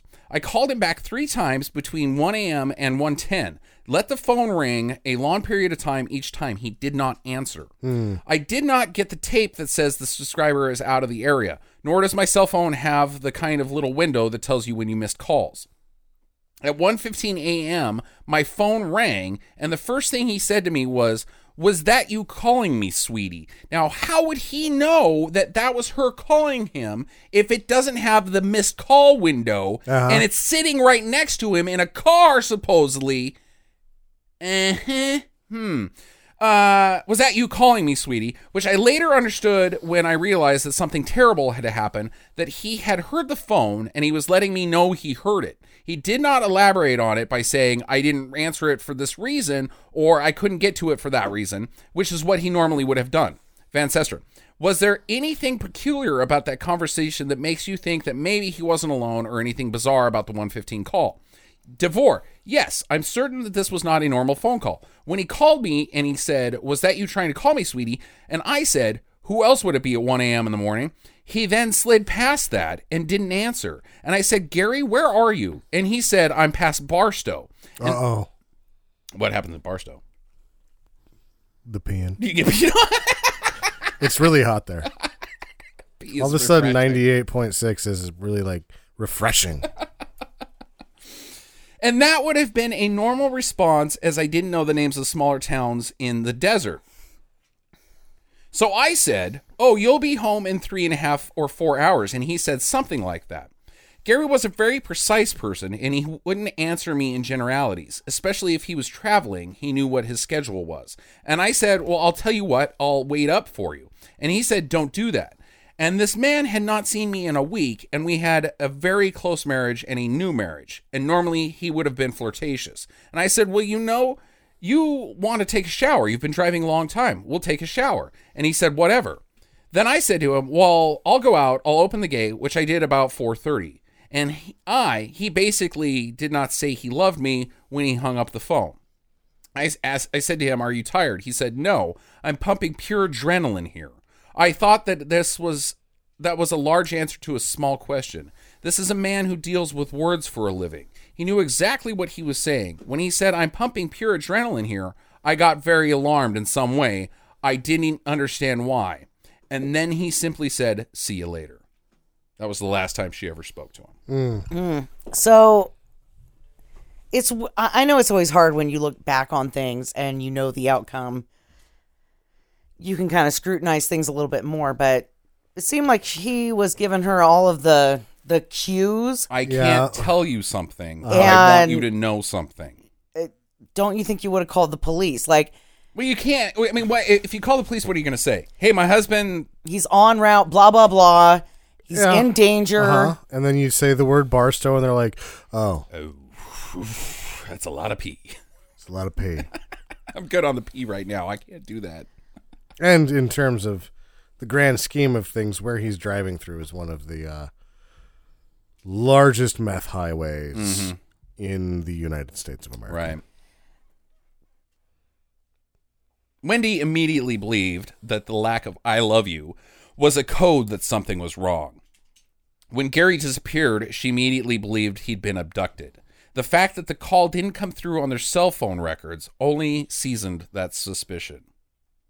Back to the private investigator.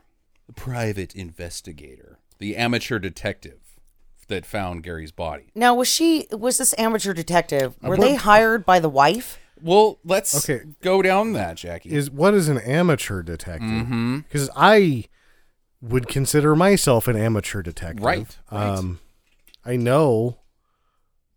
I can I can decipher things. I can investigate. sure. I can be a judge of character. Uh huh. I can say, I see that person. I and know I could smell pee. that I should not ask them to pee on me. 99% of the time, I'm right. Douglas Crawford, an unemployed attorney from San Diego, after an entire year of rescue teams, searchers, private investigators, all looking for Gar- Gary, including America's Most Wanted, uh, and specifically in the aqueduct, old Doug claims he found part of a headlight assembly that had a Ford Explorer part number on it. Well, I mean, it could be any small truck that Ford built over a 17 year period. Correct. But so he did what anybody does. He sent an email to Gary's publicist saying he found Gary DeVore, Oh, that's good. But he is What? Oh, at least an attorney, right? unemployed attorney. What doesn't matter, he has some background in investigation. okay, all right, here we go. All right. Uh, now this is the part uh, that uh, that you won't hear on the news. I had to, d- I dug into this. This guy. is where they all start pissing on each other. This is this is my investigative journalism here. Oh. I, I chased Douglas Crawford down. Okay. So technically, you're an amateur I detective. am an amateur detective. From CBS News. I want to know how the hell he knew, said a shaken Winnie DeVore, Gary's widow. And I want to know who he is, and I want to know if he was interested in that information, why he didn't come forward sooner.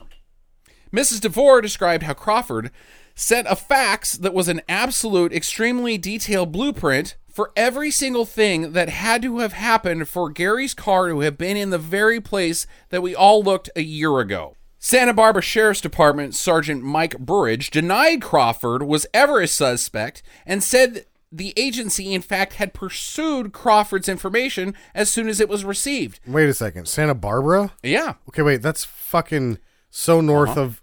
That's like Uh-huh. He sent an email to Gary Crawford's publicist, and the publicist called the cops, which in are Santa in Barbara, Santa Barbara, not where Gary's car was found. ISP. With, Right. Or not ISP. Chip. Uh, Chips is she, she could have called. Right? Who this? Yeah, Douglas Crawford. But he didn't. He didn't call anybody. He sent an email to Gary Car- Gary DeVore's publicist. Well, that sounds like a cash grab to me. Uh, Burridge then goes on. You can't have a suspect if you don't have a crime. We don't have any evidence to suggest there is a crime. Yeah.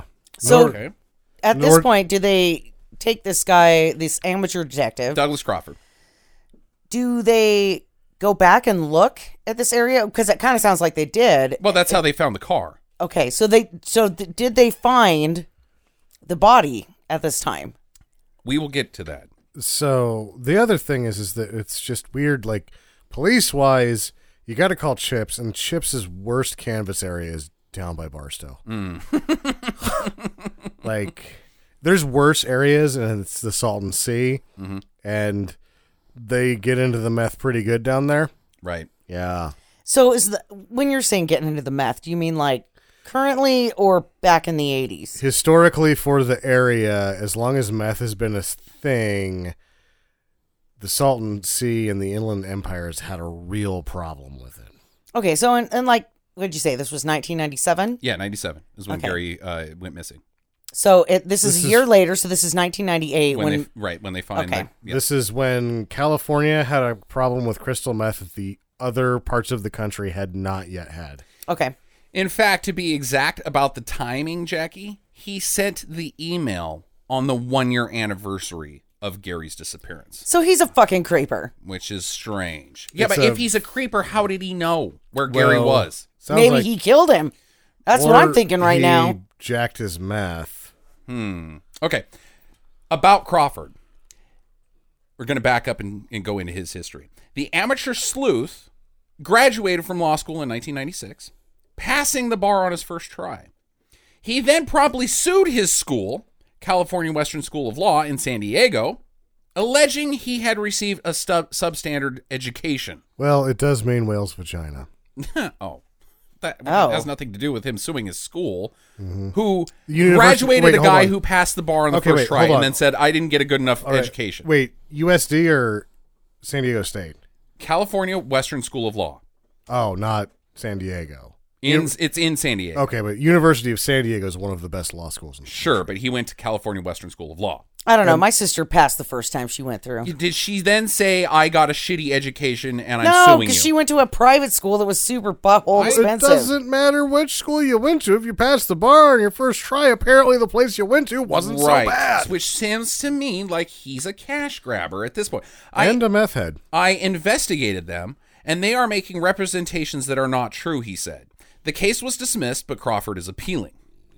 That same year, now he, I, I, I didn't do a good job there. Uh, Crawford was appealing. That was the last I could find out about this this case, but uh, who knows what happened. That same year, Crawford sued Continental Airlines after he missed his flight from Honolulu to San Diego. The airline, which contended Crawford was late to the gate, settled for five hundred dollars. So That's- it's his fault. Not even worth. No, yeah, at that point, give him a free ticket and 500 bucks call good.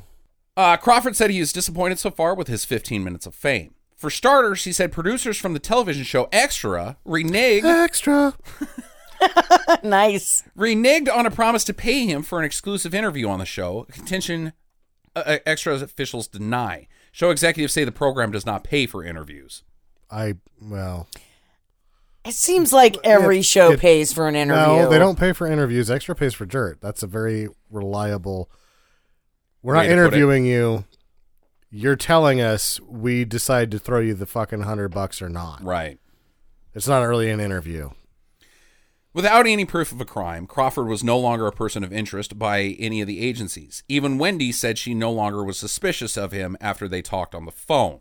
She said it made sense that someone with law and engineering degrees could solve the mystery of her husband's disappearance while authorities were stumped.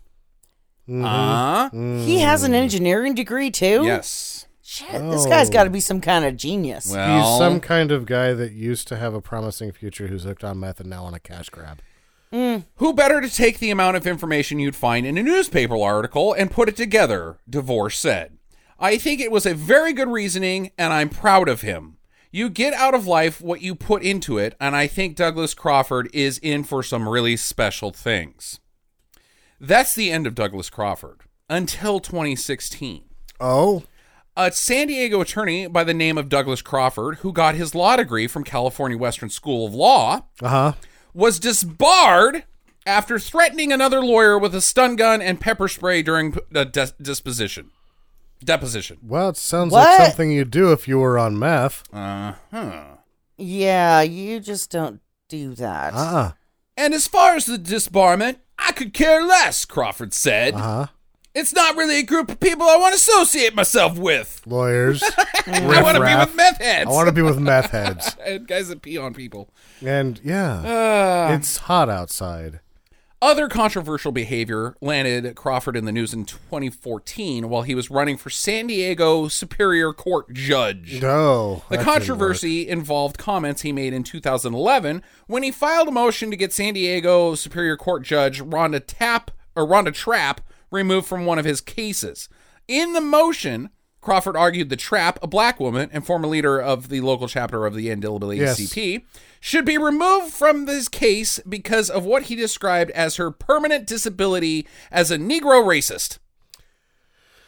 oh, work. That's uh it's a that's a tall tree for most other people to climb, buddy. Gary Crawford or Douglas Crawford is a piece of shit. He is a He's- piece of human shit. Well, he probably was really promising before he got hooked on the Mm. meth. Maybe.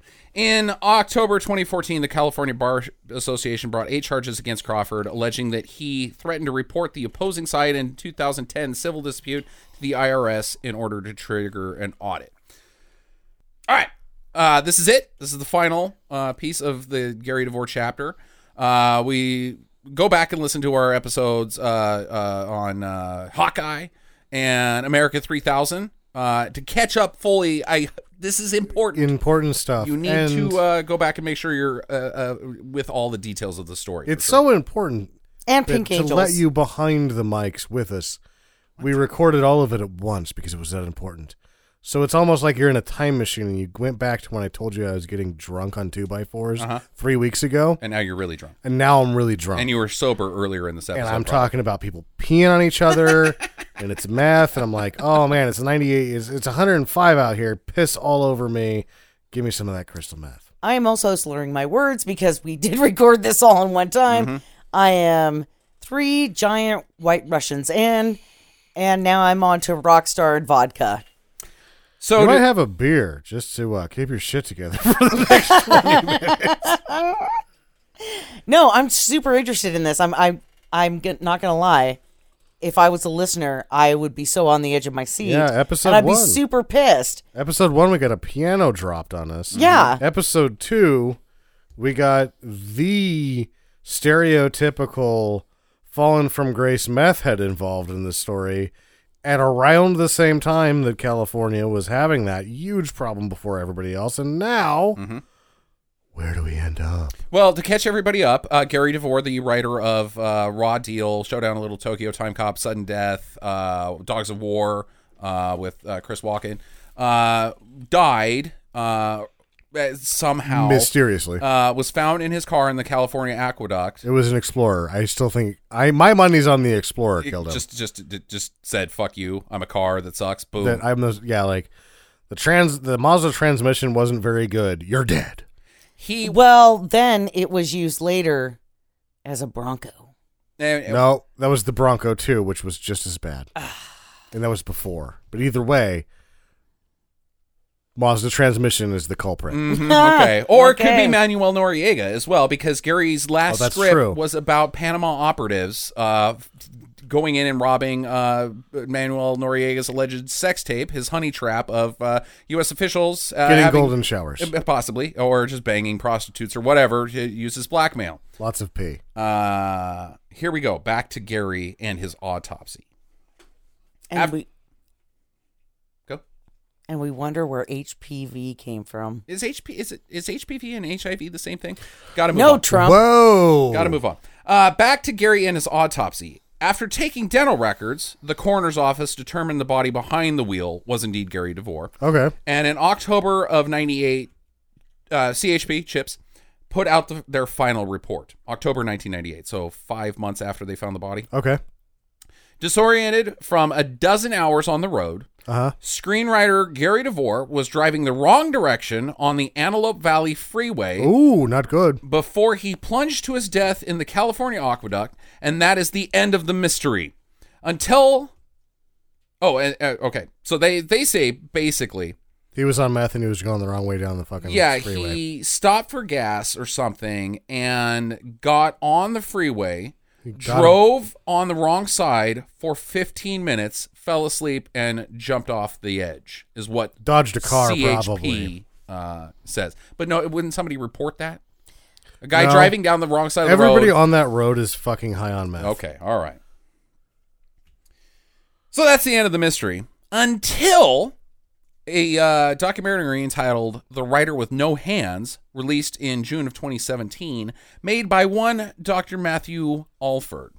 In it, a former White House official from the Reagan uh, George H.W. Bush area has now confirmed to the documentary producer that DeVore harbored a deep rooted relationship with the CIA and traveled with officials to Central America companies, including Panama, Panama.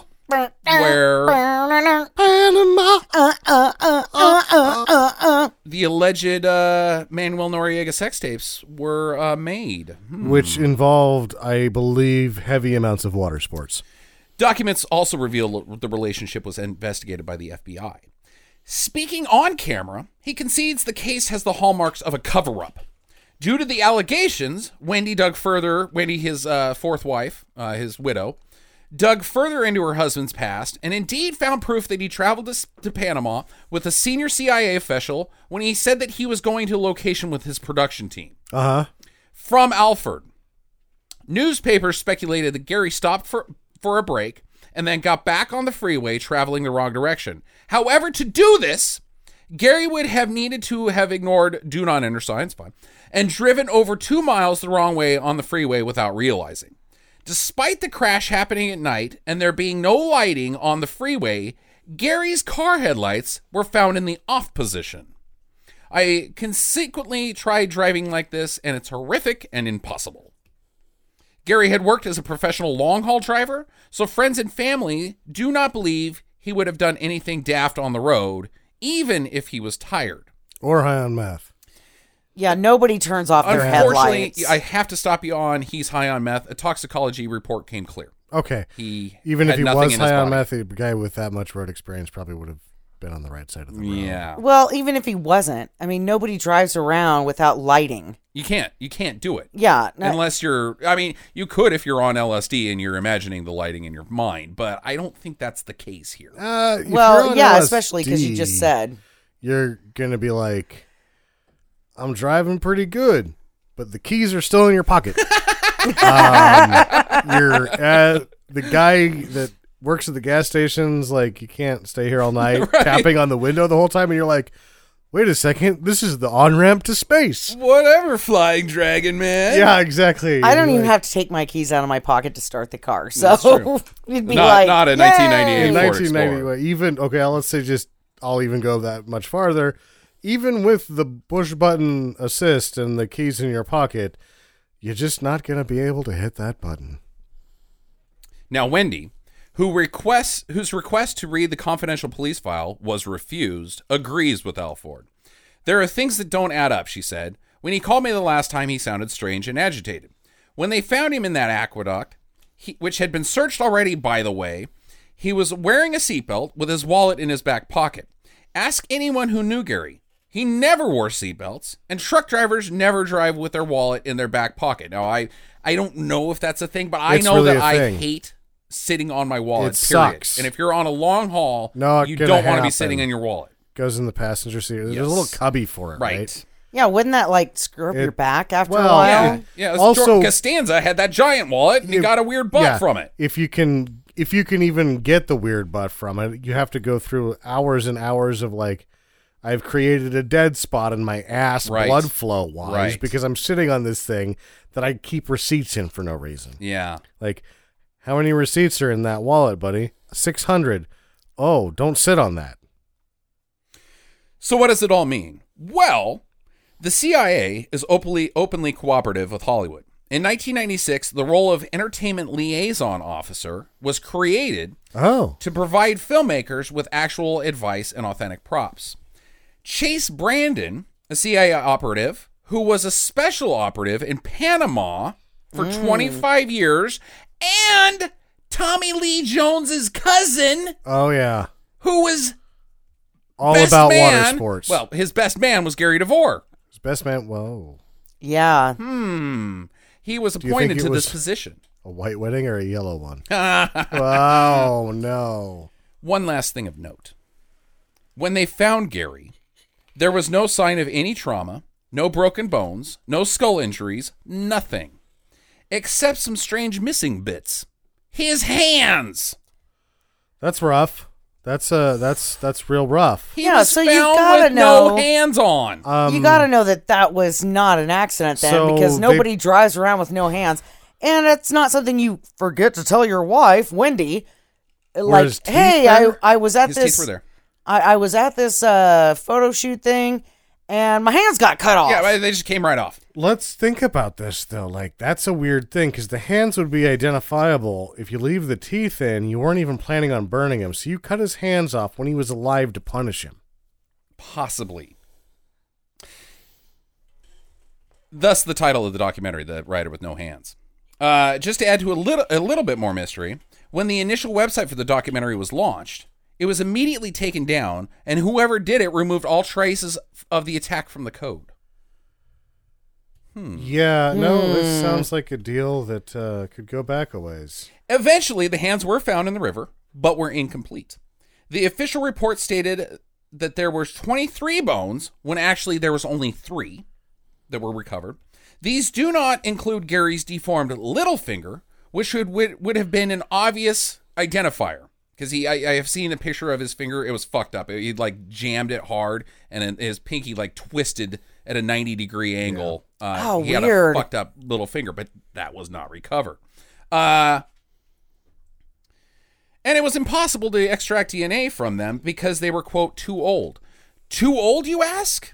Too old. How about 200 years too old? Well, that's a bit too old. That's the big one, folks. The coroner told Alford 20 years later that the recovered hands weren't even DeVore's. What the fuck? Argo, To end, Don Crutchfield, PI.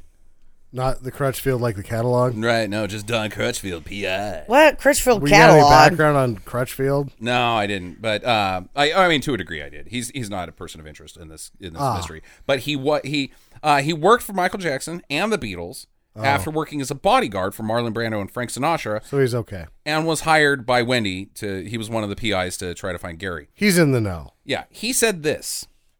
If I had that script in my hand, I could tell you what happened to Gary DeVore. Oh, That is the story, folks. So was the script never recovered? The script was never recovered. The the Toshiba laptop that it was on was not found in the car. Yes. So what we have to assume is that the truth is always stranger than fiction, and that Argo worked. So why would the CAA stop piggybacking off of productions in strange scenarios? Well, here's the deal: if if everything, i- if you are to believe in the conspiracy of Gary DeVore, it's not the CIA. The CIA is doing a task for federal officials. These federal officials don't want this whole thing exposed that they may or may not have got peed on by Manuel Noriega prostitutes and that they went in and stole they, they did a bank job as a distraction to steal from what they were actually stealing these these sex tapes if that was exposed then you've got a massive fucking uh, uh, uh, deal and so who better to take out the guy the CIA. It's not the CIA has vested interest in the, in these tapes. They're just doing their job. Sure. Hey, go kill Gary DeVore.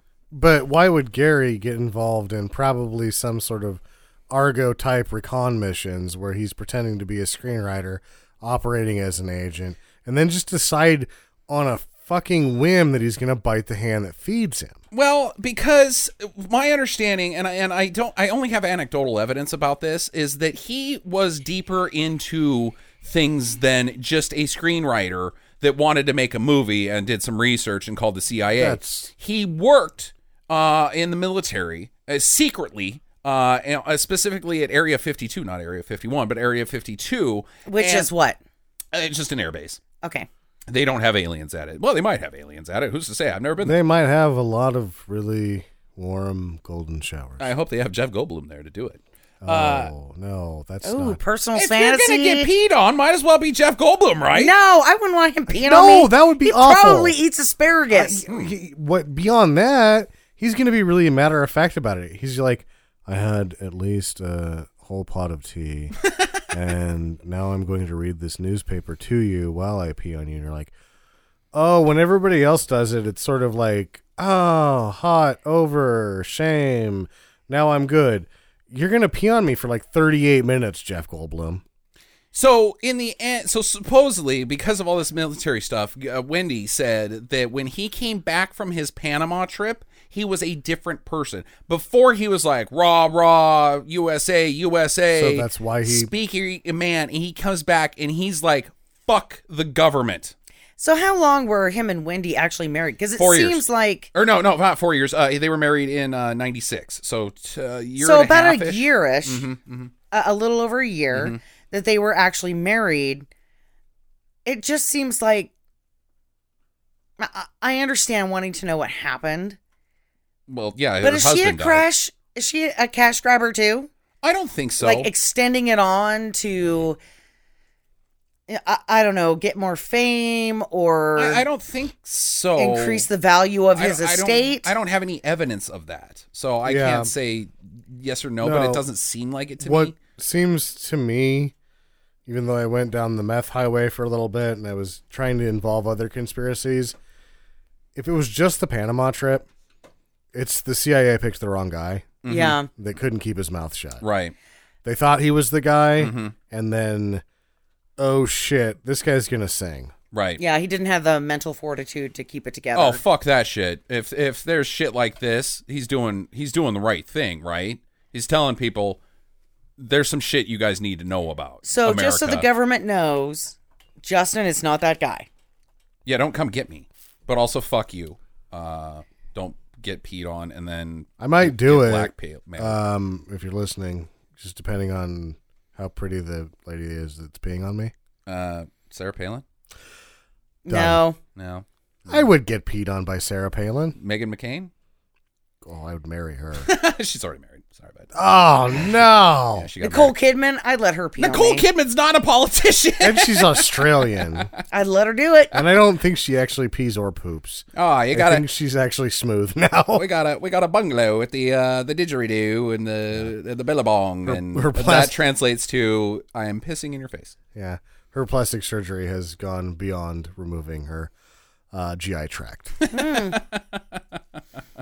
Okay, gang. Uh, I hope you enjoyed. Uh, be sure to write us if you have uh, uh, the actual answers to what happened to Gary DeVore and uh, where his hands went.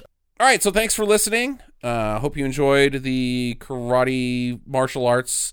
I'm putting karate before martial arts. We'll we'll mash it up. It's like karate hyphen martial arts, like when you get married and you're a woman and you want Macarati. Yeah, macarati. Oh, karate arts. Sure. the unspecial. Yeah. Um, send us your emails, talk at stinkermadness.com. Let us know anything you want about. Uh, who, tell us who your all time uh, martial artist is. Yeah. We'd love to hear that. So enjoy your week. Get to the chopper.